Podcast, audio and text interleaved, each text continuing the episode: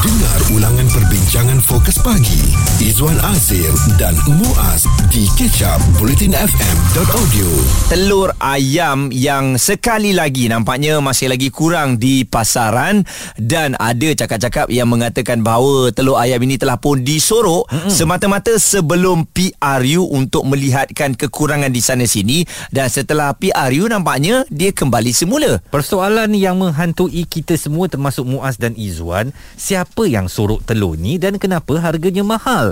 Ketidaktentuan bekalan telur berlarutan sepanjang tahun ini masih menjadi pertikaian dan persoalan kepada pengguna. Dan rata-rata pengguna memang tertanya-tanya ya kenapa bekalan telur masih didapati tidak konsisten? Walaupun orang kata sekarang dah zaman lepas PRU ni bekalan telur sedikit mudah untuk didapatkan tetapi ianya masih belum mencukupi. Dan apakah ianya benar-benar tidak cukup atau disorokkan oleh pembekal? Salah seorang uh, pengguna Salimatul katanya meskipun telur cukup ya tapi harganya tidak munasabah apabila sepapan hmm. mencecah RM20. mahalnya dan kami juga membuat tinjauan rawak kepada pengguna yang memperkatakan persoalan yang sama ya di mana telur ini dan kenapa telur ni betul-betul susah nak dapatkan di pasaran Kalau boleh pihak kerajaan sediakanlah bahan keperluan harian terutamanya barang dapur macam telur tu bagilah cukup kepada semua rakyat lah. Pengalaman saya daripada minggu lepas memang sukar nak dapat telur. Tapi lepas pilihan raya ini lepas PRU terus ada telur. Dan juga nak bagi komen sedikit maybe dia orang sorot telur sebab ada member saya dia beli dua papan telur dan telur tu kebanyakan busuk. So I don't know kenapa benda tu berlaku. Kalau kita fikirkan secara logik takkan tiba-tiba ayam bertelur terlalu banyak dalam satu minggu kan. Ah, Saya rasa kan better beli telur organik daripada telur biasa sebab harga dia pun dah nak sama dengan telur organik kalau you tengok. Yang saya pelik sekarang ni Ayam banyak telur tak ada Kan ayam banyak telur tak ada. Tapi Izan beli sepapan macam saya saya tak beli sepapan. Saya, beli suka beli yang sekotak tu sekotak lah. 10 tu Ah, kan. betul. Saya Ah, pun tak beli sepapan. Sebab nak masuk dalam petai banyak-banyak saya tak boleh serabut sangat kalau masuk sepapan. Mm-mm. Dan kabarnya sekarang telur yang dijual uh, melebihi uh, paras harga yang ditetapkan sedikit eh kerana ia sukar untuk didapatkan. Uh, telur grade A pula sukar didapatkan berbanding grade B dan grade C dan ini antara uh, kebimbangan pengguna yang memerlukan bekalan telur ni bukan saja untuk goreng, untuk buat telur dadar dan sebagainya tapi telur tu nak buat macam-macam kena ada telur. Iyalah. Nak buat kek, Nasi lemak. ah, ah, kan semua Wajib. benda lah. Jadi bahaya kalau tak ada telur. Ya nasi lemak tak ada telur Eh kita beli pun kita rasa marah Eh, rasa tak lengkap lah, Tak kan? lengkap ha. Ha. Betul-betul uh, Roti telur tanpa telur Eh, eh. Macam mana tu ya? Jika anda terlepas topik serta pendapat tetamu bersama Fokus Pagi Izwan Azir dan Muaz Stream Catch Up di bulletinfm.audio Baru-baru ni uh, selepas pilihan raya kabarnya bekalan telur telah kembali uh, stabil di pasaran uh, tetapi persoalan di fokus pagi Zuan Azir dan Muaz uh, mana pergi bekalan telur ni yang boleh pula ikut musim sebelum PRU dia tak ada tiba-tiba lepas PRU dia datang mm-hmm. tapi ada pengguna yang komen katanya telur yang ada di pasaran pun kadang-kadang telur busuk Okey, jadi kami di Bulletin FM membawakan isu ini untuk perbincangan bersama walaupun telur ayam ni ada banyak grade A, B, C dan juga D. Hmm. Ada D eh? tak pasti pula Ah, saya ABC Saya tambah tadi D tu Okey Jadi uh, Oleh kerana grade ini ada Jadi harga tu pun Kita boleh tengok lah ya, uh, Mengikut grade Ada yang murah Ada yang mahal hmm. Tetapi bila kita dah tak ada pilihan Membuatkan kita terfikir Kalau kita tengok Ayam ni ada banyak Jadi telurnya tak dapat dikeluarkan Mengikut um, apa Demand yang dimaukan Jadi di mana agaknya kelompongan Yang berlaku tu Mungkin musim banjir agaknya ayam tak mengawan jadi telur-telur tak dapat dihasilkan. Ha-ha. Ha, ini teori saya yang tak baca apa-apa lah kan. Ini uh, sekadar Perbincangan di kedai runcit lah nak perbincangan kedai kopi saja. Tetapi untuk mendapatkan fakta yang lebih sahih, yang lebih jelas, kita nak bersama dengan Timbalan Ketua Pengarah Bahagian Penguat Kuasa Kementerian Dalam Negeri dan Hal Ehwal Pengguna KPDN HEP, Tuan Syamsul Nizam Halil. Uh, Tuan Syamsul, terima kasih kerana bersama dengan Muaz dan Izzuan. Uh, banyak diperkatakan tentang bekalan telur di pasaran sejak Oktober lalu. Apa sebenarnya yang berlaku dan apa punca bekalan telur ni boleh terganggu? sebenarnya uh, buku dengan bekalan di tingkat pengeluaran ni uh, sebenarnya uh, adalah di bawah uh, uh, di bawah Kementerian Perdagangan dan Industri Makanan atau PEMAFI iaitu uh, kementerian yang bertanggungjawab ya terhadap uh, bekalan barangan uh, termasuk ayam, telur ayam, ikan sayur, daging sebagainya uh, barangan yang lain. Dan uh, uh, walau bagaimanapun uh, di di pihak KPNHP ini kita memantau dari segi di peringkat borong dan runcit dan uh, uh, untuk uh, berhubung dengan perkara ini uh, sekiranya untuk mendapatkan berhubung dengan bekalan uh, di peringkat pengeluaran uh, pihak mafi uh, boleh memberi maklumat tersebut dan kerana mereka mempunyai data. Walaupun di peringkat kepada HP ini kita sentiasa memantau berhubung dengan apa nama bekalan di peringkat borong dan runcit. Dan uh, sebenarnya um, uh, berdasarkan kepada apa timbul-timbul uh, isu berhubung dengan uh, bekalan telur tiba-tiba ada sebagainya uh, kita di Kepentingan HP telah melakukan pemantauan dan mendapati bahawa uh, tidak semua benda itu tidaklah polis seperti sedia kala hmm. dan kita dapati bahawa sebenarnya uh, terdapat juga eh, beberapa lokaliti yang masih lagi berada daripada paras uh, uh, di bawah di paras normal di mana kalau ikutkan dari segi uh, paras normal untuk uh, bekalan ayam yang ayam dalam pasaran negara kita ialah 80% 80% adalah grade uh, yang ABC tu mm-hmm. dan yang lain-lain adalah grade-grade lain ya Cik Muras ya. Oh, Jadi okay. mana kata bakalan ini sebenarnya berdasarkan kepada pemantauan kita ketika ini masih lagi berlaku. Hmm. Di setengah tempat tu masih pada masalah bakalan telur ni ya. Okey, kita akan uh, ya. terus bersama dengan Tuan Samsul uh, nak lihat juga dari segi uh, tindakan susulan daripada aduan yang diterima. Izwan Azir dan Muaz di Ketchup Politin FM. Kalau sampai ke kedai tiba-tiba bila nak beli telur, telur tak ada anda jangan marah. Kita carilah alternatif di kedai-kedai yang lain tapi hmm. kalau dah sampai tiga kedai telur masih lagi tak ada itu menyebabkan kita sakit hati. Bagaimanapun kabarnya keadaan itu sudah bertambah baik hari ini. Cuma mungkin mengikut grade itu yang masih kita tak banyak pilihan.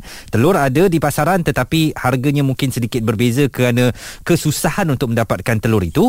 Apapun kita masih lagi bersama dengan timbalan ketua pengarah di bahagian penguat kuasa Kementerian Dalam Negeri dan Hal Ehwal Pengguna KPDN HEP uh, Tuan Syamsul Nizam Khalil. Apa agaknya uh, saranan yang yang boleh uh, tuan berikan apabila ada netizen yang mengatakan harga telur telah meningkat dan dinaikkan sesuka hati oleh peniaga apa langkah yang boleh dilakukan KPDN HEP pada 1 Januari 2022 hingga 29 November 2022 uh-huh. uh, terdapat uh, uh, 65 aduan yang diterima berhubung dengan uh, ayam dan telur ayam dan minyak masak ni Cik Muaz ya uh-huh. dan uh, untuk kategori uh, kategori aduan itu adalah seperti uh, sorok ayam ada dua bekalan masa bekalan 317 kan dan harga 148 dan mana kata telur ayam pula uh, aduan so, uh, aduan berhubung dengan sorok 10 bekalan 68 dan harga 151 hmm. so berdasarkan uh, uh, uh, maklumat yang kita dapat ialah uh, apabila sekiranya aduan diterima uh, uh, aduan tersebut akan segera siasat oleh uh, pegawai penyiasat lah hmm. bagi memastikan tindakan penguasaan dapat diambil ke atas uh, mana-mana pihak yang cuba melakukan salah laku berhubung dengan uh, aktiviti atau nama kesalahan di bawah akta kita uh, dan kita haraplah uh, publik eh, uh, apabila yang membuat aduan kepada kita terus membuat aduan dan aduan itu perlu spesifik lah. Ya, supaya kita nak apa nama supaya kita terus teruskan kesihatan sebab aduan yang general itu kita tak dapat mengitanakan segera mm-hmm. dan uh, untuk makluman juga uh, sekiranya kita dapat aduan itu uh, kita akan pergi BMS dan uh, menyiasat dan juga dan kita tidak berhenti mengadakan rundingan ataupun perbincangan dengan pengusaha telur eh dan uh, tidak menutup pintu perbincangan lah. Dan semasa-semasa supaya kita nak pastikan bahawa dari segi bekalannya adalah mencukupi dan sampai kepada uh, pengguna ya. Dan kita tidak ingin berlakunya ketiaga, ketiadaan uh, bekalan barang-barang ni. Uh, dan kita ingin tahu juga situasi di bawah tu Uh, seperti contohnya permintaan yang luar biasa ataupun sedang menunggu pantaran hmm. daripada pemborong dan juga daripada isi mereka dan uh, jika ianya berkesangkut paut dengan pengeluaran kami akan ber, uh, berhubunglah dengan akan kami di Mafi lah untuk diambil tindakan. Jadi hmm. setiap tindakan ni semuanya kita akan ambil tindakan segera. Cumanya uh, apa nama maklumat itu perlulah uh, jelas dan detail supaya kita boleh ambil tindakan segera lah. Okey, ya. tindakan segera yang dikenakan tu ada adakah akan mengeluarkan uh, compound kepada mereka yang terlibat ataupun uh, mungkin ada uh, hukuman-hukuman lain yang kita berikan kepada mereka ni, tuan? Ya, ya. Jadi uh, apabila kita untuk makluman ya uh, dalam pemantauan kita kita akan lihat uh, sama ada berlaku uh, pelanggaran kepada mana-mana atah menyebabkan uh, bel, apa nama berlakunya kekurangan dalam uh, bakalan telur dalam pasaran ya. Hmm. Contohnya kita akan boleh mengambil tindakan sekiranya telur ayam itu adalah melebihi daripada harga maksimum ditetapkan harga rucik dan borong ya. Cik Mas, hmm. kita boleh ambil tindakan di bawah atau kalau harga yang dipertutupan dan sekiranya ia menyebabkan bekalan ada aktiviti sorok sebagainya kita boleh ambil tindakan di bawah atas kuala bekalan senah 61 jadi maksudnya kita juga boleh mengenakan tindakan kompon dan juga daun daun ke mahkamah pun boleh hmm. ha, sekiranya berlaku termasuk juga berlaku dari segi elemen pencatutan ha, Cik hmm. boleh ambil tindakan Dan uh, apa pesanan daripada KPDN HEP uh, kepada pengguna yang mungkin ataupun sememangnya sekarang uh, prihatin tentang bekalan telur di pasaran ni? Untuk uh, peniaga ni, kita berharaplah kepada pengeluar supaya mereka pengeluar pemurung peruncit ni untuk teruskan tingkatkan pengeluaran dalam pasaran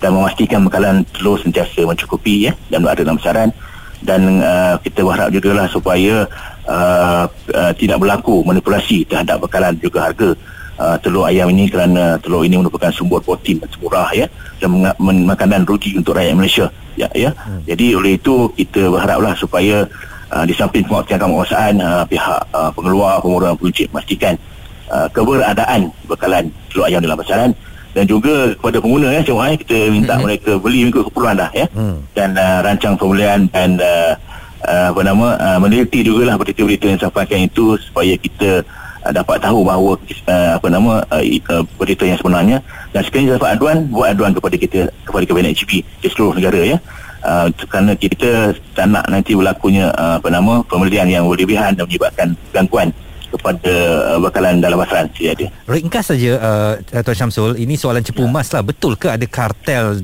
uh, yang menguruskan atau uh, menentukan keadaan bekalan telur di pasaran ni? Ya, setakat ini sebenarnya uh, dari segi Kabinet HP ya, dari segi bahagian kuasa ni kita tidak melihat berlakunya kartel itu secara langsung lah ya. Mana kata sebab uh, uh, dalam dalam industri ini dia ada persatuan-persatuan, dia ada individu yang yang uh, independen yang yang yang tidak terlibat dengan persatuan dan sebagainya dan uh-huh. mereka ini adalah uh, bukanlah apa nama secara berstrukturnya uh, masing-masing bila kita panggil itu macam-macam ada yang terlibat dalam industri uh, ayam telur ayam ni cik Mas ya uh-huh. mana kata mana kata dia uh, setakat inilah di pihak kita dari segi ini uh, ada dalam persatuan ada yang independen ada yang buat sendiri uh, menjual sendiri dan sebagainya. Mereka ini uh, tidak uh, ada elemen-elemen bakat dan sebagainya untuk menentukan harga. Cumanya faktor-faktor uh, kita faham bahawa uh, hari ini uh, kita melihat bahawa dari segi kos pengeluaran dan juga apa nama isu-isu uh, penyakit dan juga cuaca ini menyebabkan berlakunya turun naik apa nama keberadaan makanan dan uh, pada masa sama juga kerajaan telah membantu ya dari segi pemberian subsidi kepada pengeluar ni supaya mereka dapat uh, mengeluarkan makanan itu pada kos yang tidak merugikan mereka. Tuan Syamsul Nizam Khalil, Timbalan Ketua Pengarah Bahagian Penguatkuasa Kementerian Dalam Negeri dan Hal Ehwal Pengguna KPDN. HEP. Awak faham ya Muaz? Saya faham dan uh, memang kalau kita lihat sebelum ni kerajaan dah bagi subsidi dah untuk telur ni. Mm. Tapi masih lagi tak ada apa bekalan yang mencukupi. Saya rasa sebab itulah pelanggan pun ataupun pembeli ni pun dah naik muak dah cerita mengenai telur bila tak ada ni kita dah malas nak fikir. Stream Catch Up Bulletin FM bersama Fokus Pagi Izwan Azir dan Muaz di bulletinfm.audio. Mana pergi bekalan telur. Nampak gayanya Walaupun keadaan mungkin sedikit pulih Tetapi Banyak gambar yang tular di media sosial. Kebanyakan rak di pasaraya Ataupun di kedai-kedai Masih lagi kosong. Uh, Bekalan telur ada Tetapi sukar untuk didapatkan. Uh, Mungkin satu kedai awak pergi tak cukup eh sebab tak ada bekalan telur di situ kena pergi ke kedai lain mungkinlah awak boleh dapatkan tapi dalam kuantiti yang sedikit Okey, saya tanya dengan Izzuan, kalau pergi beli telur dekat mana-mana pasar raya ni awak tengok uh, jenama ke, awak tengok packaging ke, awak tengok grade? saya tengok grade satu Ha-ha. sebab saya nak simpan lama kan Ha-ha. nak pakai dan kemudian packaging ke brand tu tak berapa penting lah asalkan ada dan kalau ada yang ada omega ke dan sebagainya Ha-ha. itu bonus dan uh, memang saya gunakan untuk kesihatan lah Betul, sama juga dengan saya lah sebab anak saya hanya makan telur saja. Okey. Ha, jadi sebab tu memang kena letak telur yang terbaik lah sebab dia tak makan benda lain. Eh. Saya yakin ah, anda pun ada pilihan yang tersendiri. Tapi jomlah kita nak bersama uh, dengan orang kuat ni uh, yang mungkin melihat secara keseluruhannya uh, di pasar raya ni mengapa telur masih lagi tak cukup. Kita nak bersama dengan uh, Datuk Amir Ali Maidin, pengarah urusan Maidin Muhammad Holding. Kabarnya dekat Maidin pun masalah bekalan telur ni agak kritikal. Uh, rak banyak kosong ni Datuk. Jadi macam mana kalau Datuk nak kabarkan kepada kami semua? Ha, bukan saja kosong memang teruk. Jadi masalah ni cerita ni bukan cerita baru. Ini dah 6 bulan. Mm-mm. Dah 6 bulan dah ni cerita ni bukan bukan kata semalam baru rak kosong kan. Mm. Dah dah 6 bulan. Dan dengar Izwan kata nak nak pergi beli telur omega lah, telur ayam kampung lah. Memang tak ada lah ya. Tak, sebetulnya kalau nak beli omega dengan uh, telur ayam kampung banyak hmm. banyak ke pasar raya tetapi masalahnya kita ni nak nak nak fulfill kita punya kata B40 M, M M20 kita dah jadi B40 sekarang hmm. so mereka ni tak mampu nak beli telur omega ni sekarang 70 sen sebiji hmm. 75 sen hmm. okey mahal tetapi yang uh, telur biasa ni kita panggil lah uh, telur rakyat lah untuk rakyat ni kan dia hmm. telur grade C grade C baru 41 sen Okey. kita control price control price so kita dah tahu apa masalah sebetulnya jadi nombor satu nak bagi tahu lah ni cerita ni cerita 6 bulan Okey. Kenapa sampai 6 bulan sampai sekarang masalah tu tak diatasi. Okey. Ini bukan kita kata masalah banjir, ha? masalah ada tsunami kan. Hmm. It is not something that just happen. Dah 6 bulan. Okey.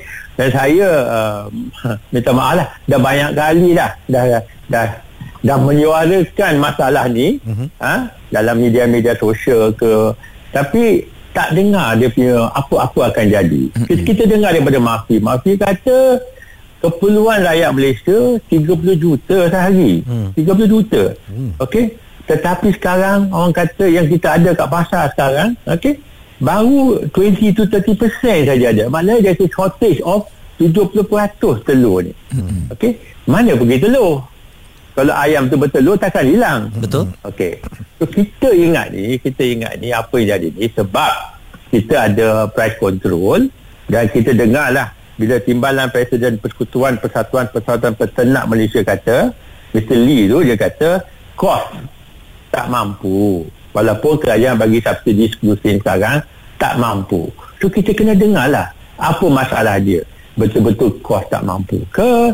Mereka ni satu kartel ke? Kita tak tahulah. Ini untuk kementerian lah. Ha, pergi cek betul-betul. Mm-hmm. betul ke ni? Kos tak mampu ke? Ni satu kartel cuma satu. Okay. but, but we have to listen to them kan? We have to listen to them. Because this is a problem that has not been solved. Mm. okay? Okay? Tapi saya dengar kenyataan uh, kawan saya yang baik tu daripada KPDN ATP dia kata ada tempat-tempat yang ada uh, ada tempat yang tak ada. Hmm. Untuk saya ni nak nak nak, nak bagi tahu uh, banyak tempat yang tak ada. Yang ada tu untuk pagi-pagi sajalah. Hmm. Uh, cadangan saya jangan hantar pegawai pukul 8 pagi lah. Pasal 8 pagi tu ada.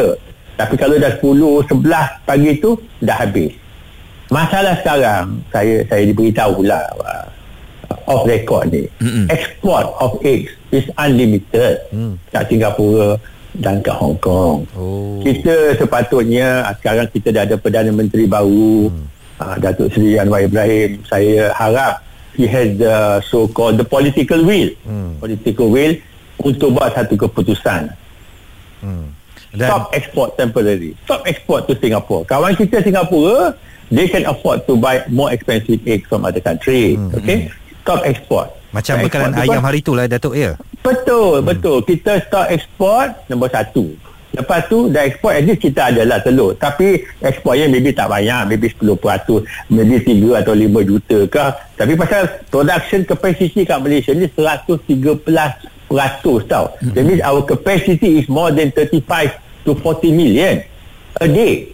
Hmm. Mana pergi telur ni? Kita kena panggil uh, kita CSI CSI ke pergi investigate ni nak tak ada ayam ayam tak mengawan dia tu. Ha uh-uh. Jadi ayam Kejap lagi kita akan kembali semula untuk terus uh, mencari di mana telur yang hilang ini. Semuanya akan kami bawakan. Jika anda terlepas topik serta pendapat tetamu bersama Fokus Pagi, Izwan Azir dan Muaz, stream catch up di blutinfm.audio. Strategi kita, telur mesti ada kat pasaran. Hmm. Jadi kita beli terus uh, 2-3 papan. Uh, tak lantak lah orang lain tak dapat. Yang penting ni kita ni nak meniaga ni. Kena ada telur. Saya ingat lagi macam zaman PKP dahulu nak dapatkan roti eh. Uh-uh. Dona pergi awal-awal. Betul. Petang-petang memang dah tak ada dekat rak tu. Ha, sekarang masalah sama juga dengan telur. Kita masih lagi bersama pengarah urusan Maidin Muhammad Holding, Datuk Amir Ali Maidin. Datuk, saya tertarik dengan apa yang Datuk katakan tadi. Buat masa ni kita stop dulu import telur ni ke Singapura atau ke negara lain. Sebab pelik juga ya. Negara tu menerima bekalan telur daripada Malaysia. Tapi tak ada pula kurangnya dekat sana tu. Yang jadi kurang daripada negara pembekal. Apa agaknya mungkin uh, keperluan kerajaan kerajaan menilai uh, perkara ini dengan serius kita hentikan dahulu seperti bekalan ayam dahulu dan kita tumpukan kepada keperluan tempatan Betul. Untuk pertama ni saya katakan pada rakyat Malaysia janganlah uh, beli telur yang berlebihan lah. Macam macam Iwan kata ni pergi ambil dua tiga lah hantarlah orang lain jangan. Kita ni semua rakyat Malaysia.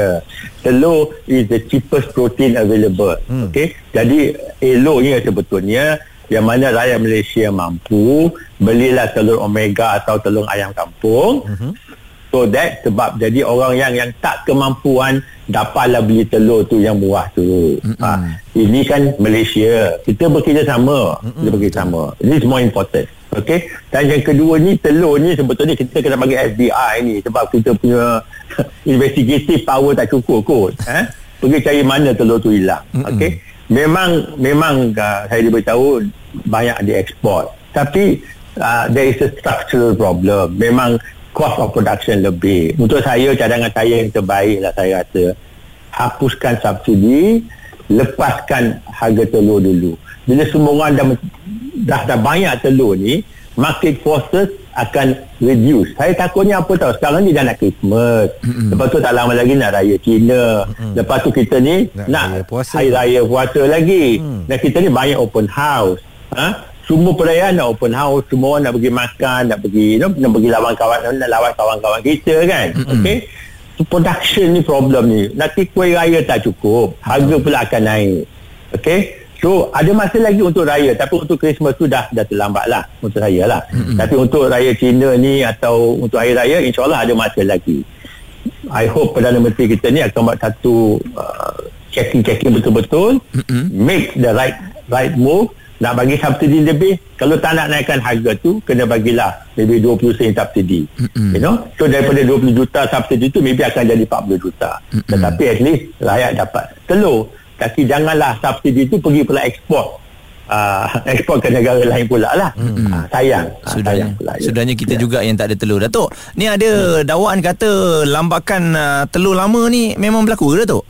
Tak ada Ini semua tak betul lah hmm. Sebab telur ni memang tak boleh tahan lama Dah 3, 4 hari, 5 hari dah habis lah telur Betul. tu hmm. It's not lah macam orang kata daging kita boleh masuk Atau ayam pun boleh masuk freezer Hmm. Jadi itu semua tak betul lah Yang dah, orang dah jual yang yang expire pun tak betul lah Kita orang berniaga ni taklah jahat sampai begitu Ya kan. you know, ah, Kita orang berniaga semua orang baik Uh-uh. Jadi mungkin Datuk nak ceritakan sedikitlah pengalaman berhadapan dengan pelanggan di Maidin yang mencari telur tapi tak ada di Maidin. Macam mana agaknya Datuk dan tim uh, memberitahu atau dah memang letak notification kata tak ada telur di Maidin?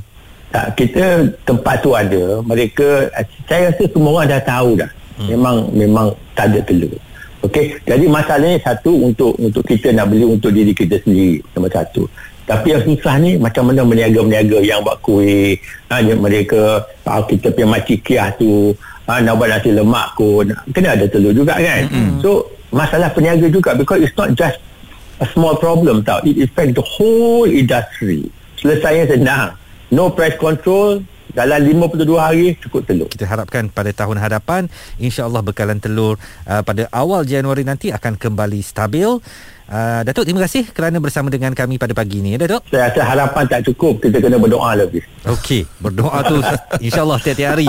InsyaAllah okay. Suara Datuk Amir Ali Maidin, pengarah urusan Maidin Muhammad Holding yang kami hubungi uh, menyatakan kebimbangan hatinya tentang bekalan telur yang hampir lesap daripada pasar rayanya sendiri mm-hmm. dan memerlukan campur tangan kerajaan termasuk cadangan daripada Datuk Amir tadi hentikan ekspor telur ke negara luar tumpukan kepada keperluan tempatan. Kalau sebelum ini kita ada tim jihad yang akan uh, cuba untuk menangani harga-harga yang mendadak naik ataupun uh, kita kekurangan bekalan mm-hmm. tapi sekarang dah tak ada uh, mungkin dalam uh, era kerajaan perpaduan ni akan ada satu solusi baru lah Izzuan yang mungkin akan dilihat uh, semula oleh Datuk Seri Anwar Ibrahim Stream Catch Up Bulletin FM bersama Fokus Pagi Izwan Azir dan Muaz di bulletinfm.audio. Persoalan di mana agaknya telur ayam ini disorok itu yang kami bawakan untuk anda dan kita dah dengarkan dari pihak kementerian dan juga daripada wakil uh, Maidin tadi Dato' Amir Ali Maidin. Uh, dan uh, memang uh,